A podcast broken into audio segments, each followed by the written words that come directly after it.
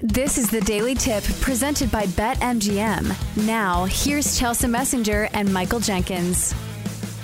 Well, it's time for you to take a big gulp and give us some NBA winners, Chelsea. So let's start with the Grizz and the Heat. The Heat are laying nine and a half points. The Grizz are minus, or the Heat, I should say, minus 450 on the money line. The Grizz plus 350, total set at 212 and a hook. What is the play here? I was looking at the injury report for Memphis and I was like, who's even scoring the points? Because we knew that Ja Morant, Morant was out for a while. And I was like, okay, well, Desmond Bane can take over the scoring. Uh, Desmond Bane's out too. So I looked at their last game. It is simply Jaren Jackson Jr. And I will say the Grizzlies won a game outright against Toronto last time around as seven point dogs. So maybe they deserve some credit here. A team that's getting a ton of points and you know mm-hmm. a team that maybe has some fight left but i just feel like i can't make much of a case for the grizzlies. Again what is their scoring punch? Maybe the matchup here is actually a better one because when you go against those defensive minded yeah. teams and the the game is a little bit more low lower scoring like say if the grizzlies were going against the bucks there is no way that they would keep up offensively speaking. But maybe since it's the heat you got a punching chance. I don't know. This is a lot of points. So uh, I'm not really looking at a side here. I was like, oh, we'll just play the under, right? No, it's yeah. 212 and a half. What a low number. I think that That's would be low. my leaning though is would be the under. Like if I had to play something in this game, it would be the under, but 212 and a half. Ugh. Uh yeah, I'm the same way. I guess I would lean Heat, but also at the same time, I was trying to in my head think about what this number would be. I did not think it would be nine and a half. I thought, all right, we're looking at maybe six and a half, maybe seven here.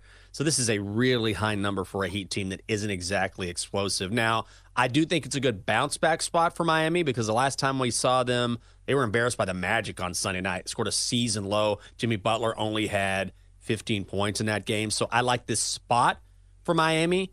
They've covered in five of their last seven. But man, nine and a half points, still a big number. I would lean Heat and to the under as well. But this is a no play for me. How about this from the Cavaliers at the Bucks? Bucks laying six and a half points. Bucks minus 275 on the money line. Cavs plus 220. Total 235 and a hook right now. The Bucks still looking for a new head coach after firing Adrian Griffin yesterday. Just 43 games into the season. I don't know how you work this into your handicap I tend to think that the Bucks, or I'm sorry, I tend to think the Cavaliers are the right side here. Bucks are laying six and a half points.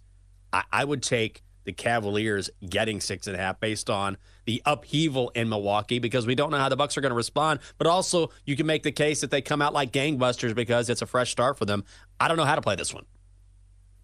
This number is kind of tricky. Even though I would lean towards mm-hmm. Cleveland here, the hotter team. Cleveland has won eight straight games, covering in seven of those. So a team that's been undervalued despite this big uh, win streak. And if you look during that winning streak, they did be- beat Milwaukee 135 to 95. I feel like Giannis maybe didn't play in that game, but still a team that's two and one straight up and against the number in their last three matchups against Milwaukee. A defensive minded, tough team going into a team that doesn't really play any defense. So maybe, you know, that's the X factor there. And plus, you're getting, mm-hmm. you know, six and a half points uh, or whatever this line is right now. So I would lean towards the Cavs and the points, but I'm not sure if the drama factor really plays into the handicap here. If this was a yeah. college team, I think that would be the case, but it's the NBA. And I feel like the players kind of rule the roost. Is that how mm-hmm. you feel about you know, the difference between a coaching change in the NBA as opposed to college? Yeah, absolutely. The players definitely have more influence, particularly the superstar players. But I do find it interesting that we haven't heard any of the players complaining. I'll go back to the fact that this is Milwaukee's own fault. I said last year that I thought they overreacted in a big way when they fired a coach who had won an NBA title in Mike Budenholzer. And by the way, they got beaten. Remember how absolutely scorching hot, how great Miami was playing at the end of the year last year, went all the way to the finals. Yeah, they lost to the Heat. Then they trade for Dame. Okay, good for you. You give away your best defensive player, Jrue Holiday, and then you wonder, oh, our defense isn't any good.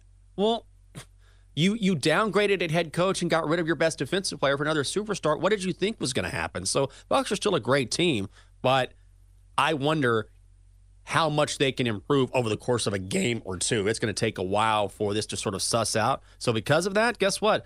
I'm going to stay with the Bucks. Or the Cavaliers, I should say. Okay, Suns at the Mavericks. Suns laying a point and a half. The Suns are minus 120 on the money line. The Mavs are even money. Total set at 240 and a half. This seems a little short, Chelsea, but it is in Dallas. How you playing this one? God, do we ever play the Suns on the show? I don't think we have ever had nope. a best bet involving the Suns. It just feels like a team that you are playing with fire when it comes to the Suns, you know, aptly speaking, with their mascot, because you never know which team you're going to get. Lately, it has been all sunshine and rainbows uh, for the team out in the desert with uh, six straight wins rattling off, uh, but not covering the number in most of those, yeah. only covering in two of those games. It's a short number, like you said. Dallas has kind of been on a skid lately, but playing some good teams. Losses to the Pelicans, the Celtics, and the Lakers. That was kind of a bad loss, but still uh, losing to some good teams.